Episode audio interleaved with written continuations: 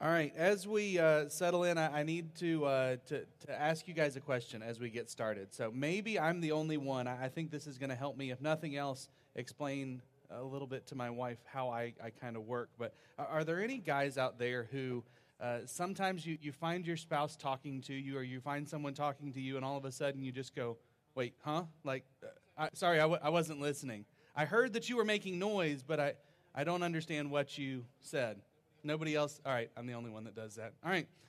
Well, what we're going to be talking about this morning is the difference between hearing, a lot of us have the ability to hear, and listening. Hearing versus listening. So as we settle in, I'm going to invite you guys to make your way to Luke chapter 8. We've been working our way through the book of Luke and looking at the story of Jesus and his different miracles and teachings and things that have been going on with his ministry. And so we're going to look at a story today that Jesus is teaching us from Luke chapter 8, verses 1 through 15. So while you guys are finding your way there, I want to set the scene a little bit. I want to paint the picture in our mind so that we're all on the same page. So in this story, people were coming out of the cities in droves. They were just they were pouring out, because by this point in Jesus' ministry, Jesus has developed a little bit of a reputation, a little bit of a following. People know that this is the guy that heals people. This is the guy that was performing all those miracles that we heard about in the town next door. And so the parallel story, as Mark tells this story, in Mark chapter 4, he says that Jesus, began to teach again by the sea, and a very large crowd gathered to him. So he got in the boat in the sea and sat down, and the whole crowd was by the sea on the land. So what we have is Jesus, the crowd crowded in around him, and so as they continue to push in, he needed to be able to project and have everyone hear. So this is probably one of the biggest crowds that has gathered around Jesus up to this point in his ministry. And so he goes out on a boat just a little bit. So he's a little bit off the shore, and everyone gathers around on the shore. And so he's teaching and explaining the kingdom of God to this crowd. It was no doubt an impressive scene, but as we're going to see here in just a few moments, Jesus wasn't impressed by this crowd that had gathered together. He wasn't enamored by the number of people that were there listening. And he points out the fact that sometimes just because people are listening, hearing, doesn't mean that they're listening. So let's look at our entire passage today. We're going to look at Luke chapter 8, verses 1 all the way down through 15, and then we'll go back and dig into it a little bit. I'd invite you to follow along in your copy of God's Word. Starting in verse 1, it says, "Soon afterwards, he, Jesus, began going around from one city and village to another, proclaiming and preaching the kingdom of God. The 12 were with him, and also some women who had been healed of evil spirits and sicknesses. Mary, who was called Magdalene, from whom 7 demons had gone out, Joanna, the wife of Chuza, Herod's steward, and Susanna, and many others who were contributing to their support out of their private means. When a large crowd was coming together, those from the various cities were journeying to him. He spoke by way of a parable. He said, the sower went out to sow his seed, and as he sowed, some fell beside the road, and it was trampled underfoot, and the birds of the air ate it up. Other seed fell on rocky soil, and as soon as it up, it withered away because it had no moisture. Other seed fell among the thorns, and the thorns grew up with it and choked it out. But other seed fell into the good soil and grew up and produced a crop 100 times as great. As he said these things, he would call out, he who has ears to hear, let him hear. His disciples began questioning to him as to what this parable meant, and he said, to you it has been granted to know the mysteries of the kingdom of God, but to the rest, it is in parables, so that seeing they may not see, and hearing they may not understand. Now the parable is this, the seed is the word of God. Those beside the road are those who have heard, then the devil comes and takes away the word from their heart, so that they will not believe and be saved.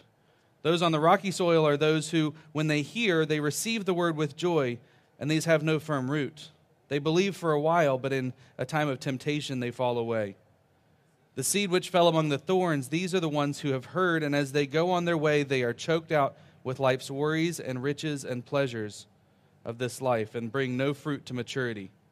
But the seed in the good soil, these are the ones who have heard the word in an honest and good heart, and hold it fast and bear fruit with perseverance." Let's pray together, church. God, we thank you for your word. God, we thank you that we can gather together and hear from you, that we can look at this story about the difference between just hearing and truly listening to you as we look to your word. So God, we pray that as we gather together, as we open up this story, as we dig in and hear from you today, God, we pray that we would not just be hearers of the word, but that we would do it. God, we give this time to you and we pray that you would speak and that you would move in our hearts. And it's in Jesus' name we pray. Amen. All right, well, the first few verses, verses 1-3, what we've got here is some good news because we've got a little bonus sermon. I don't know if anybody else ever goes through the drive-thru and you're grabbing all the food out of the bag, and then you reach down in the bottom and you find that like bonus fry, right? Everybody gets excited about the bonus fry. When I was growing up, we'd fight over the bonus fries because this one's yours and this one's yours, but who gets the ones in the bottom of the bag? Well, we've got a bonus fry today. So what we do when we preach through the Word of God, we preach line upon line here. We go straight through a book. So we're going straight through the Gospel of Luke right now. And as we do that, sometimes we get these little tiny side stories that are interjected in here. And so we're going to pause and give you guys like a 5-minute bonus story before we get into the main story. So verses 1-3, it tells us this little snippet about how Jesus was going around and preaching the gospel. It summarizes Jesus' earthly ministry. And so it says that Jesus, as he was going around, he was preaching and telling the good news of the kingdom of God. That's what it says in verse 1. In other words, Jesus was telling people who he was. Jesus was telling people about the kingdom of God, about the good news of salvation. But he wasn't alone, right? In these verses, it says that the 12 were also with him, and that refers to the 12 men that Jesus had selected that were going to be the apostles, the 12 disciples. Those are familiar to us. But it also says that there were some women in verse 2. It says there were some women traveling with our Lord. Now, that may not stand out to us, but that was a surprising thing in that day and age to be written, to be included, to be a reality, because Jesus was unlike every other rabbi in his day. By allowing women to come and to follow along and to be a part of his ministry, he was doing something that was abnormal. Having women travel with him, having women disciples who were coming along and were following and were learning from him and were supporting his ministry, that was something that most people, most rabbis, most teachers wouldn't have done in that day. I think it's important for us to pause here and just acknowledge and realize and thank ladies that are here this morning. I think it's safe for me to say that the Christian church would have never gotten off the ground if it wasn't for these women and for many other women like them throughout history who have played an important role in taking the gospel to the world. Countless churches around the world would have closed their doors years ago if it wasn't for the faithful service of women who have played critical roles in the church. Luke affirms these women by naming them directly for us. He mentions Mary Magdalene. He mentions, what was her name? I lost her. Joanna and Susanna. Chuza always comes to mind. It's Joanna, the wife of Chuza, and Susanna. Mary, Joanna, and Susanna. They rhyme. Look at that. All right, anyways, sorry. These women are mentioned here, and as these women are mentioned, Luke naming them by name, these are special people that we can sit here thousands of years later and know who these women were, and we know that Jesus valued them by including them. Luke valued them by naming them, and if the Lord valued and included women in his ministry, I think it's important for us as a church, important for us as Christianity to realize that women are important in our church too. Women, thank you for what you guys do. We have an incredible women's ministry that plays an important role. If we look at our list of servants, people who play critical roles in our church, I'll tell you guys, there are more women on that list than there are men. Men, come on, let's step it up. But women, thank you guys so much for what you do. Men and women, the Bible talks about how men and women are created different. He created them male and female. They're different, but they also are special, both of them different but significant, different but important. And so in every way that women are called and gifted to serve in Scripture, we want to encourage that. We want to beg you guys and encourage you to flourish in service in accord with God's Word. So these first few verses, Luke chapter 8, verses 1-3, highlights three women, but it specially mentions that they ministered to Jesus and to the 12 disciples with their resources. What it means is that they were financially supporting. These women were financing the ministry so that Jesus didn't have to worry about all of those other details. In dealing with ministry and dealing with resources, dealing with finances, I've seen churches and Christianity kind of in general make two very opposite mistakes, and both of them are dangerous. And so I want to point those out as we are settling in this morning. First one is that throwing money at a problem is not what God calls us to.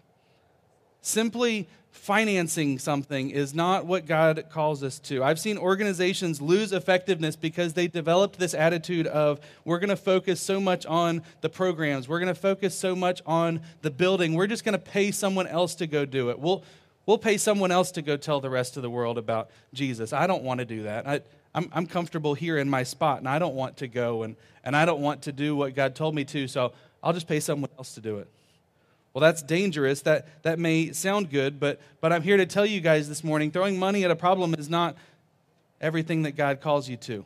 God has work for me to do. God has work for each one of us to do. The Bible talks about how we are a body. We are a living organism, and everyone has a role to play. And so God has work for you to do. God has people in your life that only you may interact with. I don't have an opportunity to interact with all your coworkers. I don't have the opportunity to take the message of Jesus to the people that live across the street from you. You do. God has work for you to do. But the opposite error that we may find ourselves making sometimes with finances is to argue that resources don't matter, to pretend like money never plays a role and that God doesn't talk about money, and we're just going to stick that in the closet and leave it there because it makes people uncomfortable. But the reality is that God talks a lot about money in Scripture. And the reason why he talks a lot about money in Scripture is because I've heard it said years ago, show me your checkbook, if you guys remember what those were. Show me your checkbook and show me your day planner, and I'll tell you what's important in your life. Things that we spend our money on and the things that we spend our time on, that they show us what's important. And so God knows that where our finances are, where our time is, that's where our heart is. And so God wants our heart. Scripture is clear that generosity, that financial support is a part of being a Christian. It's a part of ministry. We see it in these verses here. We see it in Luke chapter 21 as Jesus points out to the disciples a poor woman who has come and given everything she had, just 2 widow's mites. Talks about giving generously. 1 Corinthians 16 talks about the importance of their financial support as people were giving to support Paul and his ministry. 2 Corinthians chapter 8 and 9 are an incredible place for you to go and just read a little bit about what God has to say about how we handle our finances. And 1 Timothy 6 also talks about there's place after place after place. We could spend a whole sermon here, but this one's just a little bonus sermon. But I want to read for you guys 2 different places from that passage in 2 Corinthians. First, 2 Corinthians chapter 8, verses 3 and 4.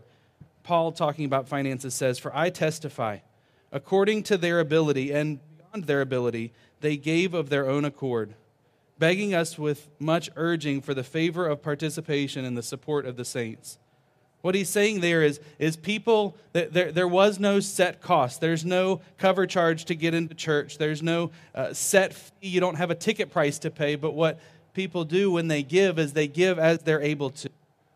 Not only do they give as they're able to, but they give generously. It says that they gave not only according to their ability, but beyond their ability. Do I need to be doing anything different? It's just being weird. Okay. All right. The second passage that we see here from 2 Corinthians, I want to read for you guys 2 Corinthians 9, verses 6 and 7.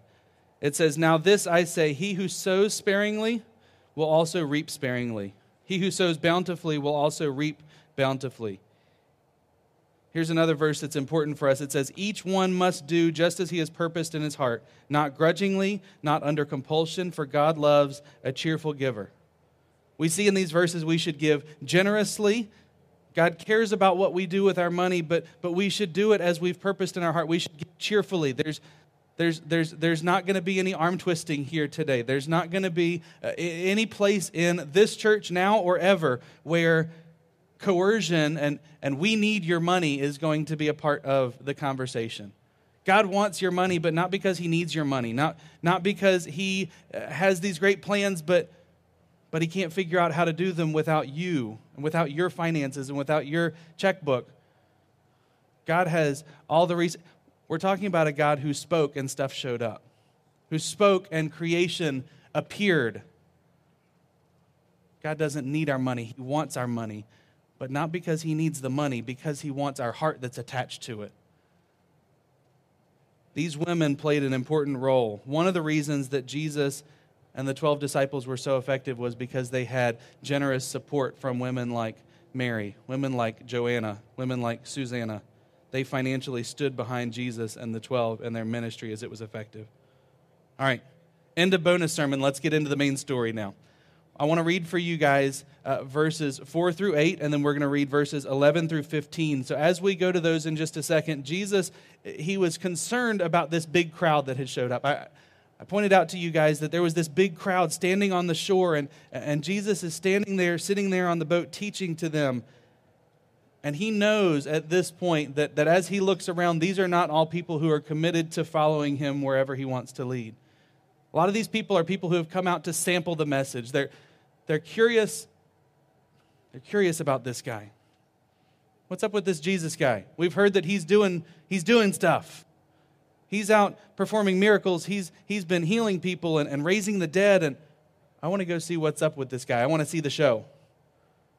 Jesus knows that many had not come to hear his word, but to sample it, and they had no spiritual interest whatsoever. So Jesus delivers this story, this parable in these verses. Let's read the verses again so the story's fresh in our mind. It says in verse 4, when a large crowd was coming together, and those from the various cities were journeying to him, he spoke by way of a parable. The sower went out to sow his seed. As he sowed, some fell beside the road. It was trampled underfoot, and the birds of the air ate it up. Other seed fell on rocky soil. As soon as it grew up, it withered away because it had no moisture. Other seed fell among the thorns, and the thorns grew up with it and choked it out. And other seed fell into good soil and grew up, produced a crop 100 times as great. And he said these things. As he said these things, he would call out, "As he who has ears to hear, let him hear." Skip down now to verse 11. He explains the parable. He says, now the parable is this. The seed is the word of God. Those beside the road are those who have heard, and then the devil comes and takes away the word from their heart, so they will not believe and be saved. Verse 13, those on the rocky soil are those who, when they hear, they receive the word with joy, and these have no firm root. They believe for a while, and in the time of temptation they fall away. The seed which fell among the thorns, these are the ones who have heard, and as they go on their way, they are choked with worries and riches and pleasures of this life, and they bring no fruit to maturity. But the seed and the good soil, these are the ones who have heard the word in an honest and good heart, and hold it fast and bear fruit with perseverance. As Jesus was explaining this story, he explains to us that the seed that he's talking about is hearing the word of God, hearing the good news of the gospel, hearing the word of God, hearing the Bible that you're sitting there holding in your hand or you have saved on your device. That is the most important thing to coming to faith. We can't assume that people will somehow find God by looking up at the stars. No, Jesus is a person. And in order to believe in Jesus, in order to hear the good news of the gospel, they need to hear that name of Jesus. They need to hear the message that even though we are sinful, even though I am sinful and you are sinful, God made a way for us to be forgiven. Not by just overlooking the offense, but by reaching into humanity, by sending his son Jesus to come, to live perfectly, to earn God's favor, and then to die on a cross to pay my punishment and to pay your punishment so that we could be forgiven, so that we could be set free. That hearing that message of the gospel, that is the gospel in a nutshell. Hearing that message is mission critical to people coming to saving faith. But just hearing that truth is not the only thing that is required of people, right? See, we can't just hear the truth. We actually have to receive the truth. And so that's what Jesus is talking about here. He's talking about these different soils. The focus of this story is on the 4 different types of soil, the 4 different types of hearts that people have inside of them that receive this message. It's all a matter of the soil. We can't just hear the truth. We have to receive it. It has to take root in our lives. So he talks about four soils. The first soil that Jesus talks about in verse 12 is the soil of a hard heart. Farmers in ancient Palestine during this time, their fields were divided up by these paths that would go through them, that would wind through the field. And these paths would become beaten and trampled and so hard, they would become like pavement as people walked on them, as animals walked on them, as wagons and wheels and tools and all these different things, carts were carried around on these paths. They would just become like pavement. And so as a sower, as a farmer was going out and was tossing seed, if the seed fell on that hard soil, it didn't really have any opportunity to grow, right? These seeds would bounce off the path, would be swept back and forth, and would have no chance of taking root. These hard beaten paths are emblematic of some people who hear God's word. This is the first type of person that Jesus talks about, and the incessant traffic of life. The thing after thing after thing of life have so hardened their hearts that nothing that they hear from God's word or from Jesus can have any impact in their life. Nothing that they hear of God's word, God's truth, stirs in them at all. What this looks like is life for a lot of people is no more than a sports page. It's no more than a fishing pole, a hobby, a movie, the newest movie that's come out, or the newest magazine, the newest book, the newest song, whatever it may be. Life is nothing more than just the things. The busyness of life has hardened us. There may be no major sin, but there's not really any interest in God or in His Word either. They're hard. The way that this life is needing change, the way that this hard soil can become good soil is by being broken up, is by being turned up. If we were going to take a hard piece of ground and wanted to plant a garden, the first thing that you have to do is get a tiller and tear up the soil and break up the soil so that hard packed ground can become soft, good soil that seeds can grow in. See, that's what God has to do sometimes in these hard hearts. Many of us who are here today have had different seasons in our life. It may be that some of you have even come to faith in this moment of a hard heart being broken up. Sometimes there are things, there has to be pain, there has to be stress, there has to be trial in life where the hard ground, where the comfortable, I've got enough other stuff going on, has to be broken so that God's word can come in and that we can receive God's word. This is how grace came to many of us. And this is the first type of soil that Jesus talks about. The second soil that he talks about here in this parable is those with shallow hearts. Talks about those with shallow hearts. He talks about the rocky soil and the soil when the seed falls on it, it sprouts up quickly, but then it dies because there's no root. He says they believe for a little while, but in a time of testing they fall away. That's what he says in verse 13. In Palestine, the land that Jesus was probably walking around on and talking about, it's a land that is often just a thin 2 or 3 inches. It's a veneer of soil, and then underneath of that 2 or 3 inches of soil, there's just hard limestone bedrock. There's nothing getting underneath of those first 2 or 3 inches because there's just a sheet of rock underneath of there. When seed would fall on this soil, you couldn't necessarily see it at first glance walking across the top of the soil. But as the seed falls here, it would sprout up quickly because as the sun hits it, the sun's going to warm up that soil really quickly. It's going to take root and it's going to grow really quickly, but as the sun continues to beat on it and beat on it and beat on it, there's no root, there's no ability to withstand the heat. Helmut Thielicke, he was a German pastor who lived in the mid-1900s. He comments about this dangerous fate that some people who receive the word of God find themselves in. I want to read for you guys. It's a little bit of a long quote, but I think it communicates this really well. He said, "There is nothing more cheering than transformed Christian people. There is nothing more disintegrating than people who have been merely brushed by Christianity. People who have been sown with 1,000 seeds, but in whose lives there is no depth and no root. Therefore, they fall when the first whirlwind comes along. It is the half-Christians who always flop in the face of the first catastrophe that happens because their dry intellectuality and their superficial emotionalism do not stand the test. So even that which they think they have is taken away from them.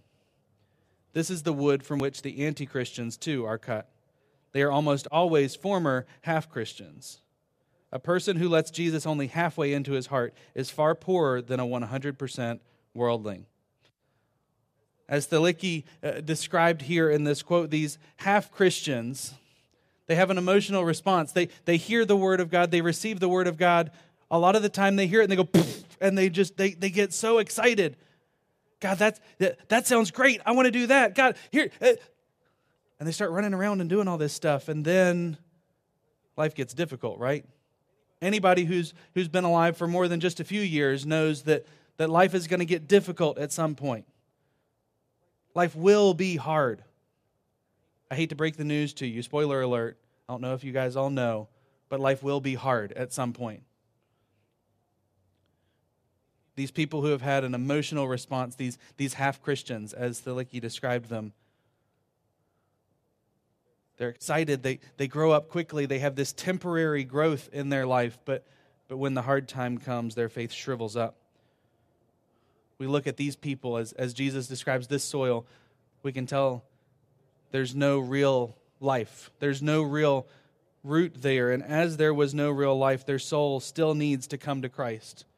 The way that Jesus talks about disciples, that word disciple inherently holds this idea that someone who is following, faithfully following, wanting to be like the master. When Jesus calls us to be disciples, he wants people who are all in. The third soil, the third person that Jesus talks about here is an infested heart. An infested heart. In verse 14, he talks about where the seed grows up alongside of the thorns. And so as these thorns grow up, the thorns represent life's worries and life's riches and life's pleasures. This is a divided heart. This is a heart that as Jesus talks about it, it is grown up, it is infested by irreconcilable loyalties, irreconcilable habits, things that have no place in a believer's life. This heart makes steps towards Christ. It makes gestures towards Christ, but ultimately, as this verse says, life's worries, life's riches, life's pleasures draw it back. It leaves no room for authentic spiritual growth in this person's life. The comment practically that is made by someone who's in this soil is, well, I really like Jesus. I really like what God has to say. I like that message of being forgiven, but I really like all of this stuff over here too. God, I'll take a few steps towards you, but I like this sin too much to be all in. This is a lost heart. This is someone who, as Jesus talks about in this parable, the thorns grow up and choke it out. There's no real fruit there. There's no real life there. There's no healthy faith there. As Jesus explained in the Sermon on the Mount that we looked at a month or two ago, in Matthew chapter 6, verse 24, Jesus talking about this idea says that no one can serve two masters, for either he will hate one and love the other, or he will be devoted to one and despise the other. Jesus, giving an example of this, says, you cannot serve both God and money. Kind of ties back to our first mini-sermon, right? We cannot be a divided heart with some of our attention on what God wants from us and then reaching back time and time again to other stuff. God, I love you, but. God, I love you, but. What about this? Has no place in a Christian's heart. That doesn't mean we're perfect, but it means we have to want to move forward. We have to want to let go of those things. The fourth person that Jesus talks about in this story, the fourth soil that is described here is the good heart, is the healthy heart. The seed of God's word does not bounce off of the hard heart here. Neither does it temporarily grow up and flourish and then die out when difficulty comes in the shallow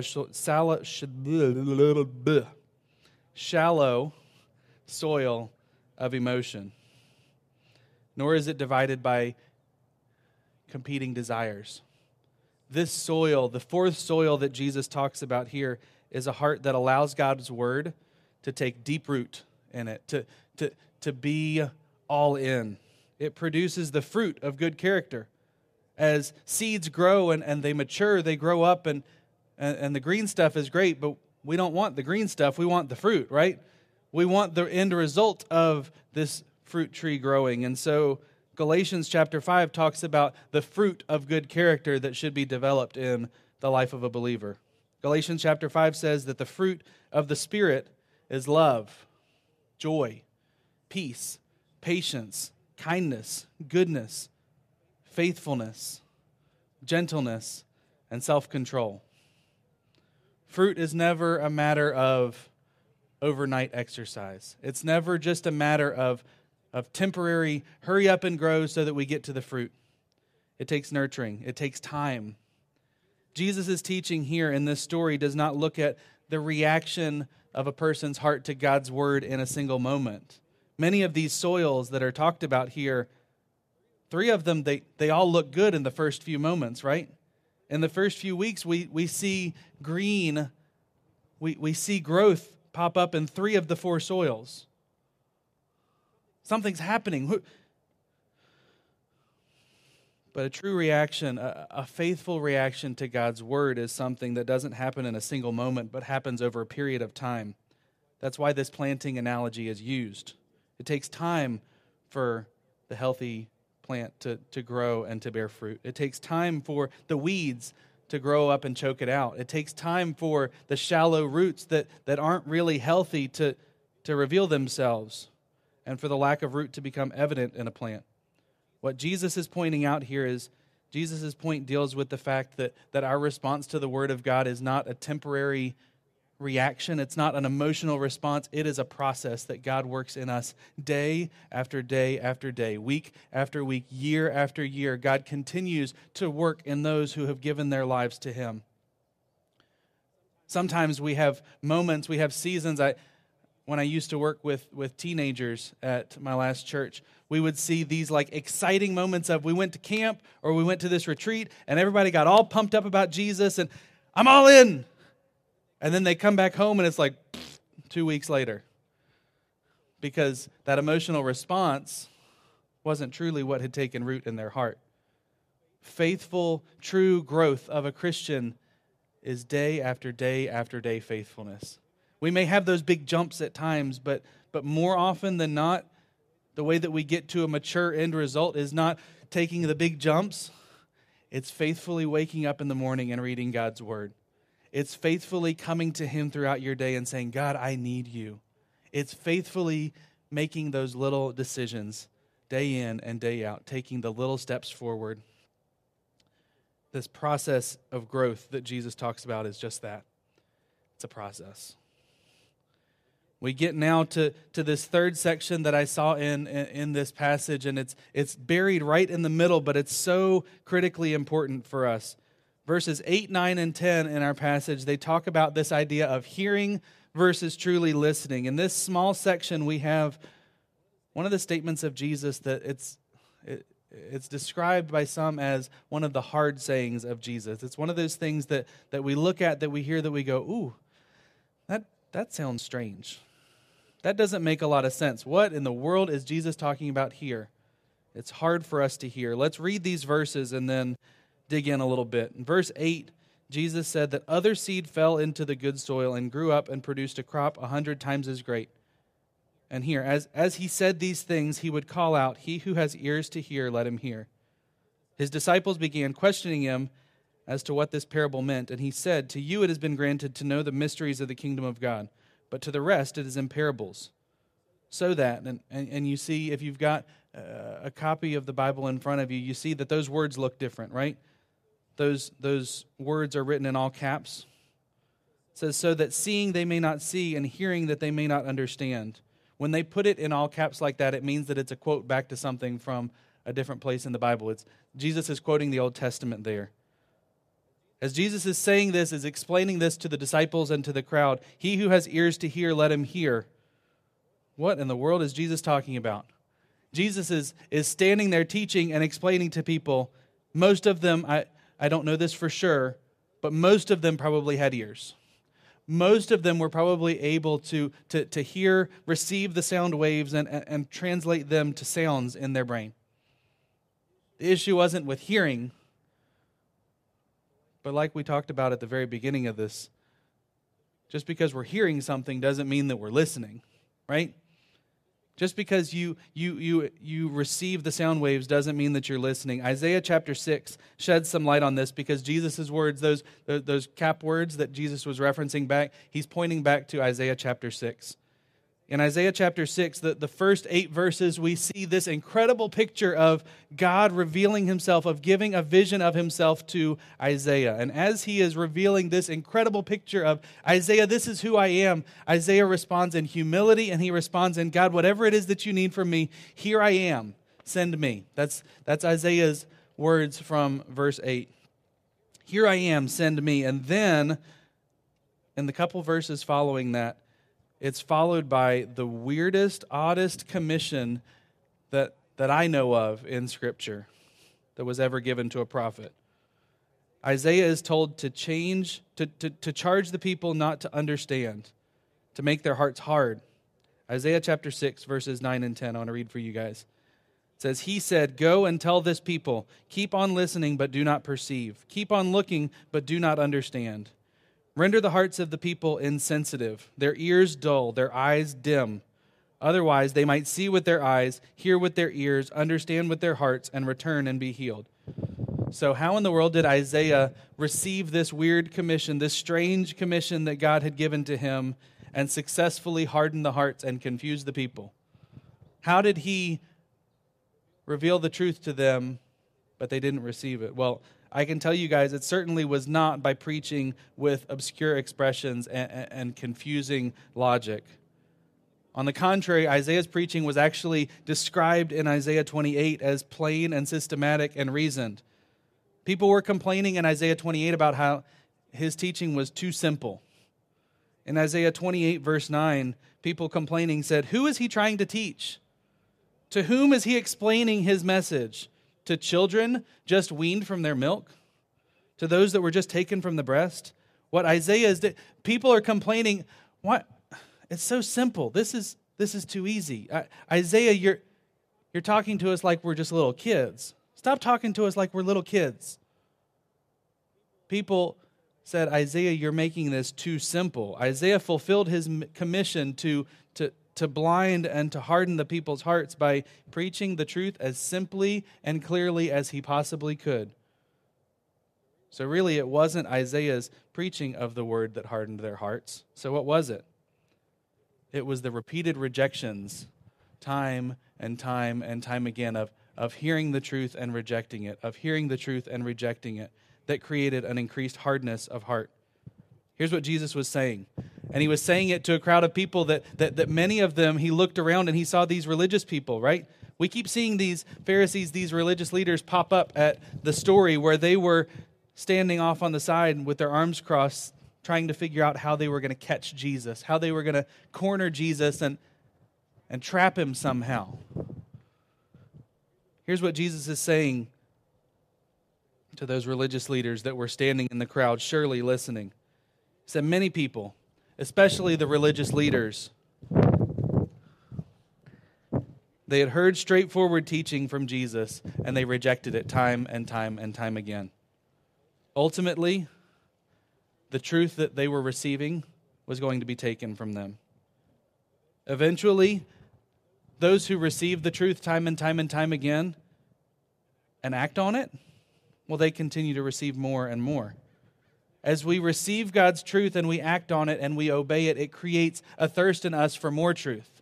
It creates this cycle in our lives that is this beautiful paradox cycle. That when we're hungry for God and he gives us more of himself, it makes us more hungry and we come back to him wanting more again and it gives us more hunger and we continue to chase after him and to grow in this and God give me more, God give me more, God give me more.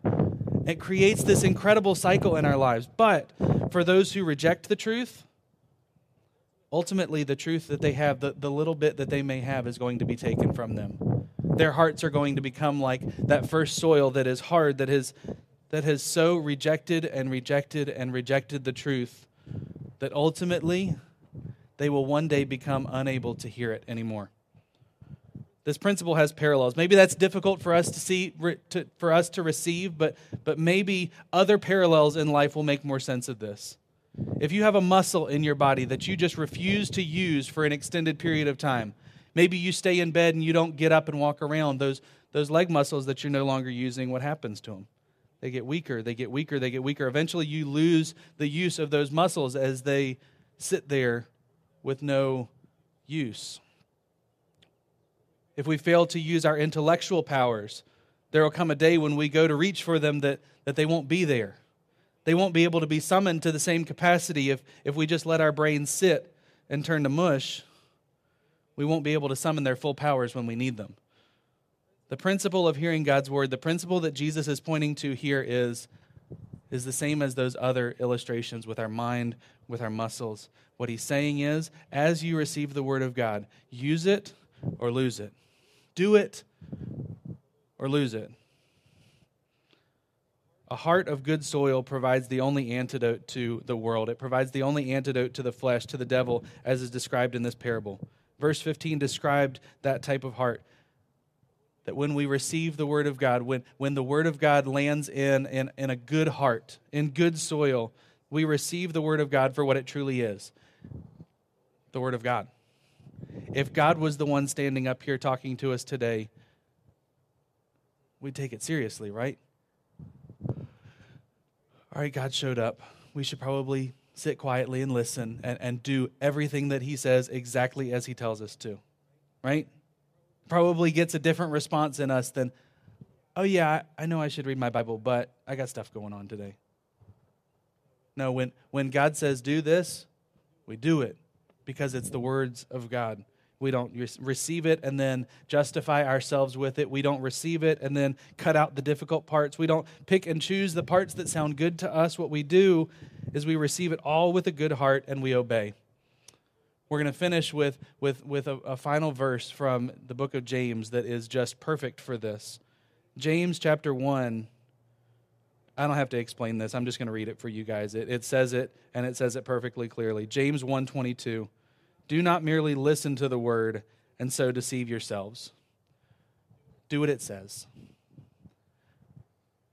Do not merely listen to the word. Don't just hear it. Receive the word and do what it says.